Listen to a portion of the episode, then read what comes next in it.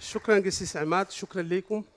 ارحب يعني في المكان، ارحب كمان واحيي الكنيسه في السودان. في الحقيقه على حسب ما خبروني انه هيتعبوا معانا يعني الخدمه دي من داخل الكنيسه، فتحيه لنا جميعا. نشكر رب لاجل هذه الفتره المباركه دي المره الثانيه. المره الاولى السنه الماضيه كان في نفس الوقت كنت بقود التسبيح، وهذا الوقت الرب اخذت على قلب انه نشارك مع بعض من كلمه الله. شكرا يا رب انه بيدي فرصه لكل شخص فينا انه يلتقي معه ويكون عنده فرصه للمقابله مع الرب يسوع المسيح. وعندي الثقه انه الرب راح يتكلم معنا في هذا الصباح. امين. راح يتكلم لقلوبنا، راح يسدد احتياجنا، وراح يوصل مكان ما انت موجود. وصلي بانه روح القدس ينقل لنا هذه الاخبار الساره وانه يوصل فعلا الى قلوبنا. هقرا معكم ايتين من انجيل متى الاصحاح السابع، متى السبعه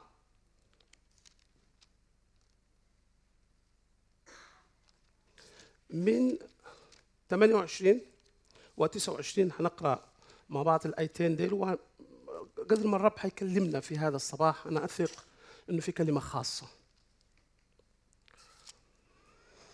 فلما أكمل يسوع هذه الأقوال بهتت الجموع من تعليمه، لأنه كان يعلمهم كمن له سلطان وليس كالكتبة.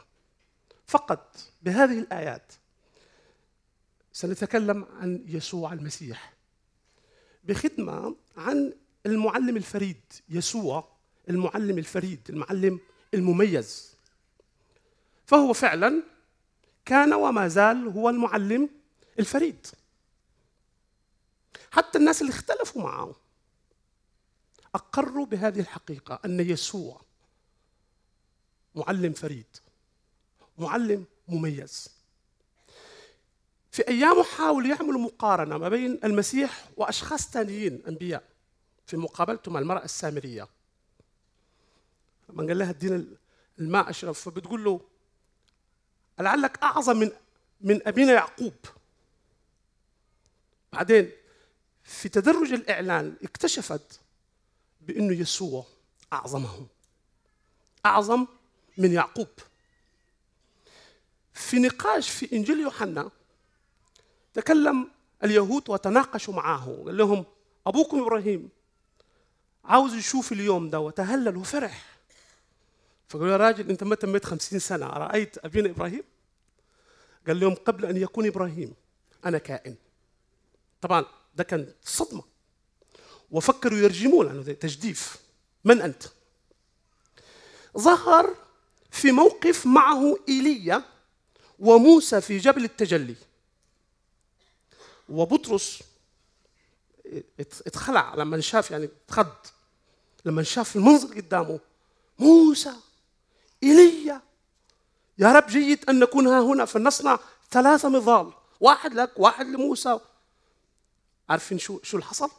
سحابة غطتهم، والسحابة راحت، ولم يروا إلا يسوع وحده. صوت من السماء يقول فقد هذا ابن الحبيب، له اسمعوا. ليس له مقارنة، ليس له مقارنة بأحد.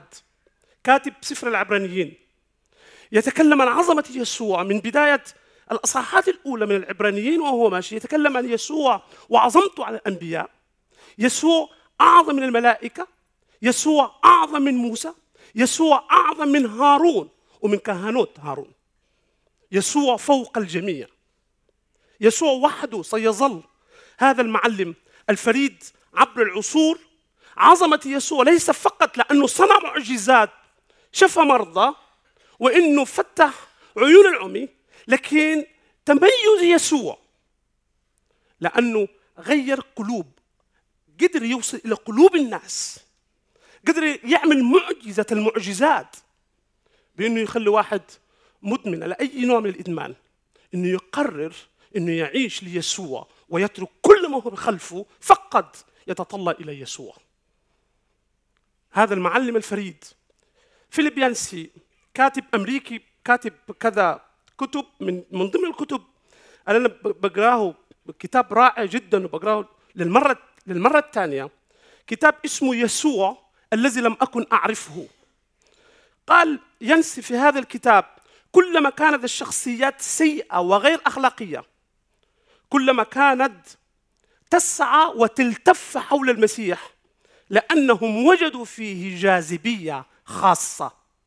وده اللي عمل فلق في حياة يسوع، في حياة الناس، في خلال مقابلتهم مع الرب يسوع المسيح. عشان كده في ال في ال في الآيات اللي احنا قريناها، لما أكمل يسوع هذه الأقوال بهتت الجموع من تعليمه، لأنه كان يعلمهم كمن له سلطان وليس كالكتبة. الموعظة المعروفة، الموعظة على الجبل، في إنجيل متى أصحاح خمسة وستة وسبعة، أميز وأعظم ما تكلم به الرب يسوع المسيح هذا خلق في الناس وفي الجمهور وفي السامعين إنه لا يمكن يكون هذا المعلم مثل المعلمين اللي عندنا، مثل الكتبة والفريسيين. الكتبة والفريسيين مجموعة، الكتبة جزء من الفريسيين في الحقيقة، كانوا معروفين بكتبة الشعب، ينسخوا العهد القديم التوراة، وبالتالي يفسروا للناس العهد القديم ويفسروا للناس من تفاسير ثانية، ولكنهم في الحقيقة كانت هذه التفسيرات جافة لأنها كانت لا تلمس الحياة، حياة الناس ما بتعمل فرق في حياة الناس. فكانت الحياة الروحية حياة جافة، حياة مبنية على على النواميس، مبنية على الشريعة، والمبني على الشريعة وعلى وعلى النواميس يجعلك تطبق الناموس والشريعة فقط، ليس لأنك مقتنع ولكنك لأنك تخاف من العقاب. فالعاوز يعيش الشريعة والناموس، مش لأنه فقط هو عاوز يعيش حياة التقوى بس، لا، خايف من العقاب. وبالتالي الكتبة والفريسيين أيام المسيح قدموا هذا التعليم والخوف، أدخلوا الخوف بسبب الشريعة وبسبب الناموس. جاء يسوع المسيح المعلم الفريد وعدل الصورة المشوهة، ضبط الصورة المقلوبة، وضع الصورة بالوضع الطبيعي، ما أراده الله من الشريعة ومن الناموس لما أعطاه لموسى. ماذا فعل يسوع؟ نزل إلى إلى إلى الجمهور وإلى السامعين وعاش معهم، عاش بينهم، قدم لهم الحياة اللي عاوز الله إن هي توصل للناس. فاستغربوا، هذا يتكلم بطريقة مختلفة ليس كالكتبة والفريسيين. ففي الموعظة على الجبل بيقول لهم: قيل لكم، قيل للقدماء في الشريعة لا تقتل، أما أنا فأقول لكم، من أنت؟ قيل للقدماء لا تزني، أما أنا فأقول لكم. الموعظة للجبل ناس قالوا دي دي ده مستوى عالي من الحياة، صعب الواحد يعيش هذا المستوى. يعني إيه واحد ضربك على خدك الأيمن تحوله الآخر؟ يعني شنو لا تزني ولكن من نظر إلى امرأة ليشتهيها فقد زنى بها في قلبه. طيب ما كله يزني، طيب ما الكل في الشارع يزني. مستوى عالي، انه ما نعيش هذا المستوى العالي مش معناه انه انه غلط، لا، بس ده, ده المستوى اللي المفروض تعيشه، مش الموضوع فشلت انك تعيشه او لا، ده المستوى اللي المفروض تعيشه. ولكن بسبب الخطية نختبر التجربة و... ونسقط مرة.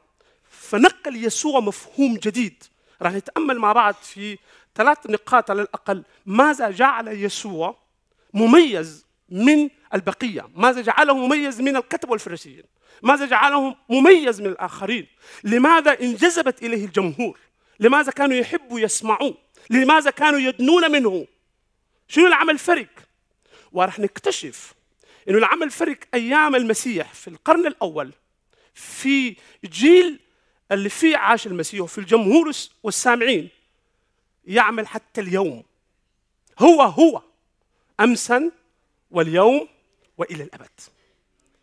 مع تغيير الظروف، مع تغيير الأماكن، مع تغيير الأزمنة، ولكن يظل يسوع وحده فقط. هو قال قال كده: أنا معكم كل الأيام إلى انقضاء الدهر، لأنه اسمه أمانوئيل الذي تفسيره الله معنا. فهو معنا في كل ظروف والحياة اللي احنا بنعيشها. ما الذي جعل يسوع مختلف وفريد؟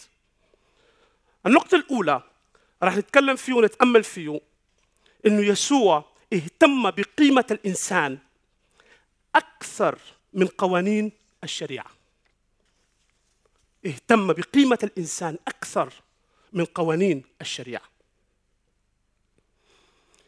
قوانين الشريعة مثلا في تعامله مع الأبرص، أبرص شخص أبرص، في أيام القوانين الشريعة كان صعب جدا الاقتراب من هذا الشخص الأبرص. بالعكس الأبرص كان يغطي شعره شنبوه ويصرخ في الشارع أبرص أبرص حتى ما يقتربوا، ما في حد يتنجس به. هل تعلم ماذا فعل هذا المعلم المميز يسوع؟ مد يده ولمس الأبرص. الأبرص في حاجة إلى كلمات طيبة، في حاجة إلى شخص يحضنه يحتضنه، في حاجة إلى شخص يشجعه. الأبرص أيامه منبوذ من المجتمع، مرفوض من الناس، أهله ما يحبوا، خلاص عارضة، لا نجس. يتفاجأ هذا الأبرص أن يسوع يمد يده ويلمسه. ده يعمل فرق في حياته ولا لا؟ يعمل فرق في حياته. تخيلوا أنت مكان هذا الأبرص، في حالتك هذه، في حالتك، وأنت في حاجة إلى شخص يقترب إليك ويلمسك.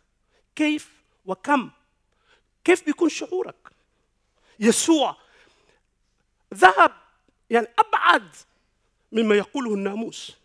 اهتم بقيمة هذا الإنسان، إنه هو في حاجة إلى إلى اللمس، في حاجة إلى إلى شخص يقدم له الحنان والرأفة والحياة العملية. فيسوع كان مختلف لأنه لم يقدم فقط مجرد تعاليم. لوقا وهو يكتب أعمال الرسل، الكلام الأول أنشأته يا ثوفيلوس، عن ما ابتدى يسوع يفعله ويعلم به. فما كان يعلم وبعدين يعمل اللي عاوز يعمله، كان يفعل ويعلم ما يعيشه. فحياته كانت رسالة. تعامل بالرحمة مع المرأة التي أمسكت في الزنا، أعطى قيمة لهذه الإنسانة أكثر من قوانين الشريعة. هذه المرأة كانت مدانة، والشريعة والناموس تقول هذه المرأة المرأة ترجم. ماذا تقول يا معلم؟ أنتم بتعرفوا كيف يسوع رد وقال من منكم بلا خطية فليرميها أولا بحجر، وما في شخص رمى بحجر. رفع يسوع عينيه وابتدى ينظر للمرأة، بعدين بيسألها وين اللي جابوك؟ ألم يدينك أحد؟ أنا أتخيل إن هي كانت خجلانة من العار، فضيحة. تخيل بيجيبوك لأنكم سكت في خطية، في ذات الفعل. وبعدين بترفع عينيها حتى تبص مين مين ممكن يضربها، فين الجمهور الغاضبة. لم ترى أحد، فقالت له لا يا سيد لم يدني أحد. عارفين يسوع ماذا قال لها؟ وأنا أيضا لا أدينك، اذهبي ولا تخطئي. هللويا، إنه معلم عظيم. من كان عنده الحق أن يرجم هذه المرأة؟ يسوع. لماذا؟ لم يفعل خطية ولم يوجد في فمه غش. وقف وقال لهم من منكم يبكتني على الخطية؟ هو عنده الحق. كيف تعمل الخطية؟ أنا بلا خطية فيرجمها. لم يستخدم هذا الحق، استخدم الحق الثاني اللي هو اذهبي أنا لا أدينك، اذهبي ولا تخطئ. أعطاها فرصة مرة ثانية. أنا أتخيل لو هذه السيدة راحت وعملت خطية ثانية وجابوها ليسوع، يسوع يقول لها لا أدينك، اذهبي ولا تخطئي أيضا. ولمشت مرة ثالثة وعملت خطية ورجعت، راح يقول لها اذهبي ولا تخطئي أيضا، لحد ما تفقد الفرص وتموت وتكون حكمت على نفسها وتروح إلى جهنم، ولكنها فقدت الفرصة التي أعطيت لها. يسوع لم يدينها. يسوع جنح أو مال إلى الرحمة أكثر من الدينونة. دي النقطة راح نتكلم فيها. ولكنه هذه المعاملة قدمها ضد الناموس حتى في الشفاء يوم يوم السبت. في ال اقتبس لهم لما عمل معجزة يوم السبت وانتقدوه على إنه بيكسر الناموس لأنه بيشفي شخص يوم السبت وهذا ممكن يشفي في وقت ثاني.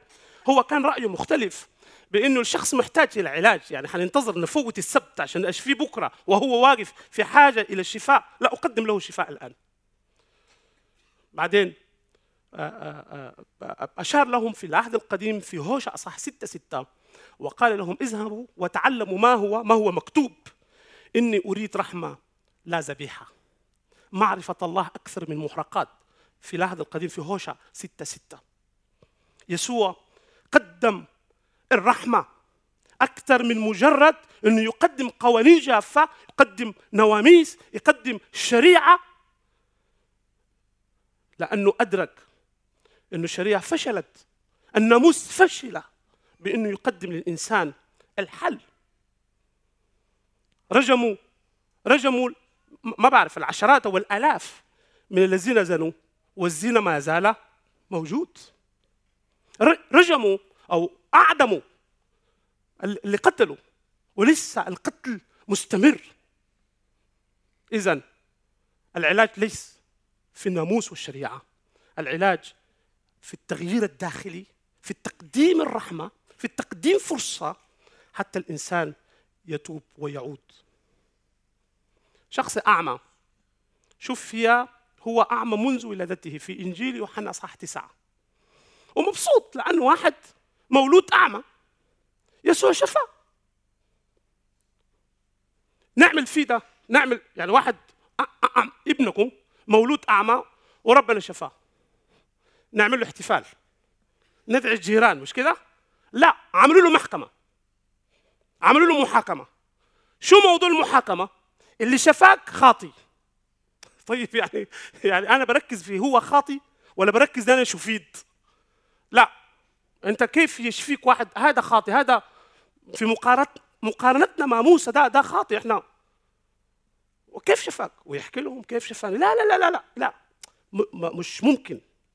وجابوا أبوه محاكمة، واحد المفروض يحتفلوا معاه عملوا له محاكمة لأنه يتشفى. الناموس بيعمل كده، الناموس بيعمل كده، الناموس عاوز كيف فقط إنك تطبق حرفياً. أنا هقتبس كلمة ثانية من من ينسي مع الاسم من نفس الكتاب، بيقول فيه إن التقيد الحرفي والتزمت بالدين في الكنيسة خلق حاجزاً جعل هؤلاء الناس الذين لا يشعرون بالارتياح من وجودهم في الكنيسة لأنهم حاسين مرفوضين من الكنيسة. النقطة الثانية، يسوع اهتم بحياة الإنسان الداخلية أكثر من المظاهر الخارجية، فهو اهتم بالإنسان الداخلي أكثر من مجرد الشكليات، الصلوات،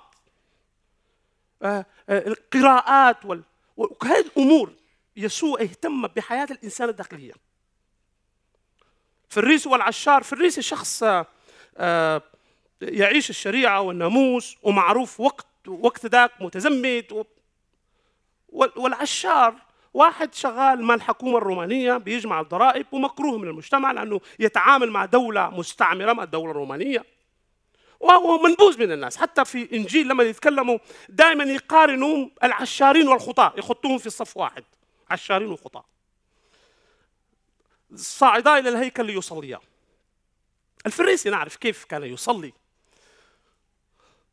الصلاة جميلة منمقة محفوظة معروفة، اللهم إني أشكرك لست مثل باقي الناس الظالمين الخطاة الزنات، أصوم مرة في الأسبوع، أدفع عشور، كل كل ما عندي وقت بدفع عشور. هذه الصلاة. الفريسي بيقول لله أنا أنت طلبت وأنا عملت، فأنا وأنت حبايب، بنقول في السودان حبايب، يعني يعني ما في شيء، خلاص أنا أنا عملت، أنا كفيت الدين. وقف هذا العشار وهو لا يشاء أن يرفع عليه نحو السماء من الخجل من العار. طيب هذا الفريسي صلى هذه الصلاة، طيب أنا هصلي شو راح أقول؟ وهو لا يشأن يرفع عليه نحو السماء، كان يعني موطي راسه. قرأ على صدره قائلا: اللهم ارحمني أنا الخاطئ. ماذا قال يسوع في رده؟ هذا الأخير نزل إلى بيته مبرراً دون ذاك، لأن من يرفع نفسه يرتفع ومن يضع نفسه يتضع. هذه الأمور دي الفريس والعشار بيتكرروا عندنا في حياتنا. يسوع دائماً يشير على الحياة الداخلية أكثر من مجرد شو عملت شو قدمت، فهو يركز على القلب، مركز الشر. القلب مركز الشر، مش مش الفعل بعد ما عملت، لا، قبل ما تعمل كيف تعيش حياة الضبط. يعني لما قال من من نظر إلى امرأة ليشتهيها، ده قيمة أكبر في حياة داخلية أكثر من مجرد الفعل. الفعل حصل، بس كيف لما نجي ليسوع وتتغير حياتنا الداخلية كيف ممكن الأمور تتغير والفعل يتوقف. ناقضوا لأن التلاميذ يعني ما بيغسلوا أيديهم وهم بي وهم بياكلوا على حسب الناموس. ركز على الداخل، ما يخرج وليس ما يدخل إلى إلى إلى القلب. الناموسيين في مظهرهم الخارجي تكلم عليهم الرب يسوع المسيح. الكتبة والفريسيين عارفين ماذا قال لهم هذا المعلم المميز والفريد؟ أنتم مثل الله، مثل القبور مبيضة من الخارج ومن الداخل عفن. أنا يعني كنت في بلاد أوروبية وفي أمريكا وشفت قبور، قبور يعني تسكن هناك في القبور، ورد و رائعة رائعة. شيء شو الموجود جوا؟ عظام، عفن. المظهر الخارجي رائع، ولكن من الداخل، وهذا ما ركز عليه الرب يسوع المسيح في في في في في نقاشه دائما وجدله مع الفريسيين والكتبة. ما كان يلمس فقط الناموس الأدبي، كان يلمس الأمور المظهرية الخارجية، وده اللي عمل فرق في حياة الناس، إنه لمس الحياة الحياة الداخلية. تخيلوا كيف يعطينا الفرصة الرب يسوع المسيح حتى في آخر أيامنا. لص لص على الصليب، لص على الصليب، فقد آمن بأنه هذا الشخص أسمع به، شخص فريد، شخص مميز. رد على أخوه الثاني لص وقال له نحن يعني يعني احنا نعاقب على ما فعلنا، اما هذا فلم يفعل شيء ليس في محله، ليه بيصلب؟ وبعدين بيقول يا رب يا رب ليسوع اذكرني يا رب متى جئت في ملكوتك. يسوع ماذا قال له؟ اليوم تكون معي في الفردوس. طيب يا عم انا ما عملت شيء حتى في حياتي يعني يعني يأهلني ان ادخل الفردوس، ما عملت ولا شيء.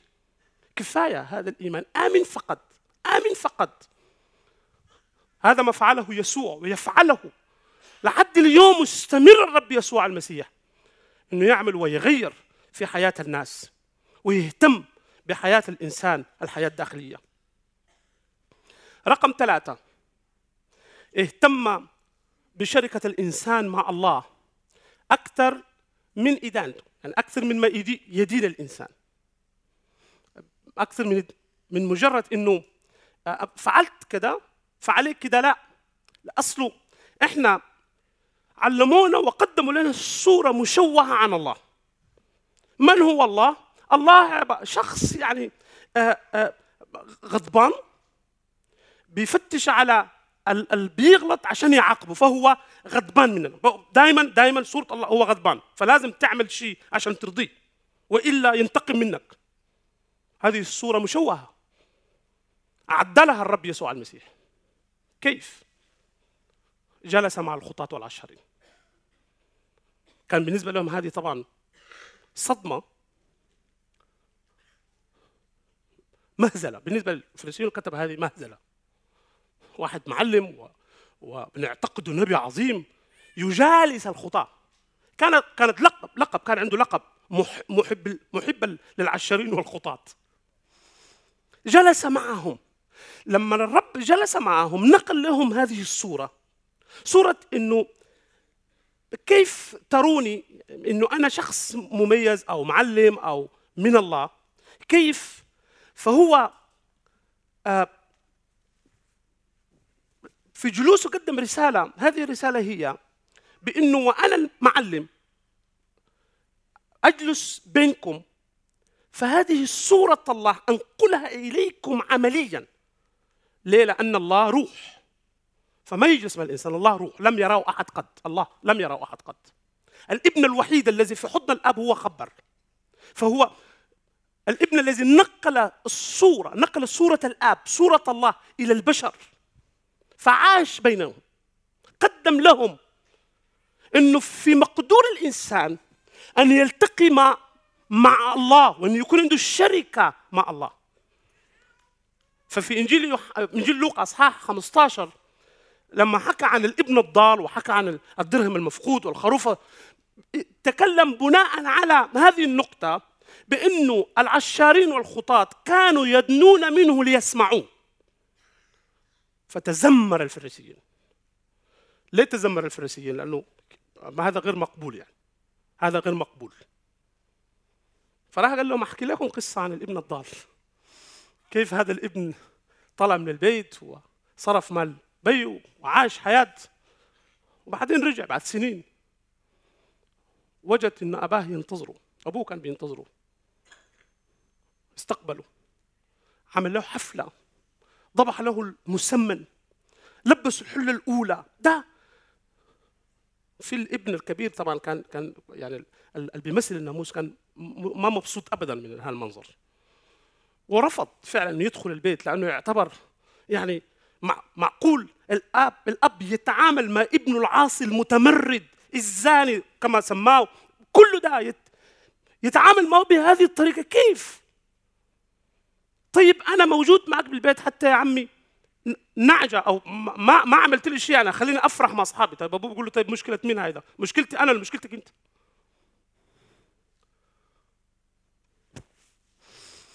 الرب يسوع أدان الخطية، ولكنه يحب الإنسان الخاطئ حقيقة. فاقترب إذن الإنسان وعاش معه. رفض من المجتمع اللي هو موجود فيه. يقر إنجيل يوحنا ويقول جاء إلى خاصته وخاصته لم تقبله، أما كل الذين قبلوه. هللويا. كل كل كل الذين قبلوه أعطاهم سلطاناً أن يصيروا أولاد الله، يتبناهم الله. يتبنى واحد مثلي مليان بالأثام وبالخطايا، يتبناه. يتبنى واحد مثل زكا. زكا ما كان بس عشار، ده كان رئيسهم، رئيس العشارين. فإذا كان عشارين مكروهين يعني عشرة في المية، زكا مكروه مية في المية.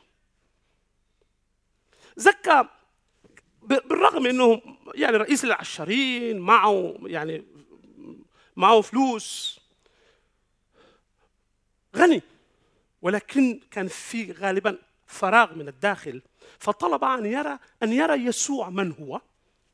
بعدين فوجئ زكا بان يسوع بيبص لفوق في الشجره اللي طلع فيه زكا، بيقول له زكا باسمه، اسرع انزل، اليوم ينبغي أن أمكث في بيتك. فلا انظروا، دخل ليبيت عند رجل خاطئ، ماشي يبيت عند، هو هو بيعرف من هو زكا، سمعته سيئة، ده كل الناس تتكلم عليه، كيف معلم ده، خبروه. غالبا يعني في تذمر، بس لوقا يعني خطاهم خطاه في اختصار، يعني انه دخل يعني، بس غالبا الكلام اكثر من هيك. غالبا دخل يسوع ببيت زكا، جلس مع زكا، ما لمس زكا ويقول له زكا انا يعني اسمع اخبار سيئه عنك، يعني انت تتعامل مع دوله مستعمره، دوله رومانيه ضد شعبك، هذا كلام عيب يعني. وبعدين يعني انت تسرق و... وتشيل من الناس بالقوه، وايش شعبك يعني؟ خلي يدك دم يعني شويه. حسب الراوي لوقا ما قال شيء ابدا عن اي تانيب. يسوع جلس ياكل معهم، فجاه زكى: يا رب، هذا أعطي نصف أموالي للمساكين، وإن كنت قد وشيت بأحد أرد له أربعة أضعاف. ماذا حدث لزكا؟ يسوع دخل بيت زكا، ولما يسوع يدخل إلى البيت، يدخل إلى القلب، يقلب الموازين، يقلب حياة الإنسان. فقط فقط إنك تفتح قلبك، فقط إنك تكون مستعد. يا رب يا رب ما تعمل. في ناس عملوا عملوا كده، قال له: عم انا انسان شرير، وحاولت اتوب كذا مره ومش قادر، وكل ما امشي الكنيسه بيبصوا عليا بصه غريبه، فافضل حاجه انا اعمله ابتعد من الكنيسه ومن جماعه المؤمنين، خليني يا عم اريح راسي. في مثل عندنا بيقول يعني جهنم مضمونه ولا ولا جنة مجهجهة، يعني يعني يعني يعني أنا ضامن إن رايح جهنم، ده مضمون، وإن رايح السماء يعني مش مضمون، فأفضل أكون مع المضمون اللي هو اللي هو جهنم. هذه فكرة خاطئة. أنت أنت قريب من النعمة، فلا ترفض النعمة. يسوع عدل هذه الصورة المشوهة عن الله، قرب صورة الله لنا، بأنه في مقدورنا أن نتكلم مع الله، في مقدورنا أن نكون في شركة مع الله، في مقدورنا أن نكون في علاقة معه مهما كنت ومهما كانت الحالة اللي أنت عايش فيه واللي أنت عايش فيها. فهو قريب لحياتنا، هو قريب منا، هو يتعامل معنا بحب وبحنان، هو إله الفرص، فهو يعطي فرصة فرصة فرصة فرصة. كان واحد معه واحد من التلاميذ اللي خانوا في النهايه يهوذا، وكان يعرف ان يهوذا ياخذ من ال... بيخطف في الصندوق، كان يسرق، والرب يعطي فرصه يعطي فرصه يعطي فرصه.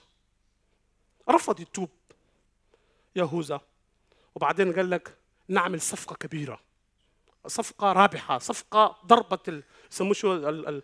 البيزنس ضربه العمره هذه، ونبيع السيد ب ثلاثين من الفضة. ده يعني كل شوية هاخد من صندوق ملاليم، ده أنا أبيعه وآخد جزء، ياخد مال، وضيع وضيع حياته. تتخيلوا معي، كان يهوذا في مقدوره بأنه يتوب ويعود والله يسامحه زي ما عمل بطرس. ما هو بطرس عمل خطية ما أقل من خطية يهوذا. بطرس نكر يسوع ثلاث مرات، بيسموه ناس القانون يعني متعمد، اللي هو بإصرار يعني بيسبق بيس الإصرار والترصد، بيقولوا ثلاث مرات أنت معهم، لا لا أنت معهم، لا لا يا جماعة، يا أخونا اهدوا. أنا بس هذا راح بكى بكاء مرا وتاب وعاد في الشركة مع يسوع. هل تعلم أن بعد قيامة الرب يسوع المسيح من الأموات، أول واحد من التلاميذ ظهر له الرب كان بطرس الذي نكره. كان في مقدور يهوذا أنه يستمتع ويتمتع بهذه بهذا المعلم الرائع، ولكنه اختار طريق، اختار هو طريق، راح وشنك نفسه، أعدم نفسه، انتحر. ما تعمل كده، ما تعمل كده. حياتك وحياتك ما ميؤوس منها. في فرصة إنك ترجع لهذا المعلم مرة ثانية. ما حقدر أضمن لك وما تقدر تضمن، لو رجعت وتبت النهاردة إنه يعني حضمن لك، ولكن في فرصة اغتنم، أخذ هذه الفرصة، شيل الفرصة دي للحياة بتاعتك. هذا المعلم الفريد يسوع المسيح المميز ما ما زال يعمل حتى اليوم، حتى اليوم. يا جماعة في ناس عاملين عاملين ما زي الزكا، مدخلين يسوع في البيت، لا مخلين يسوع حول البيت. حول البيت يعني يعني ايه يسوع حول البيت؟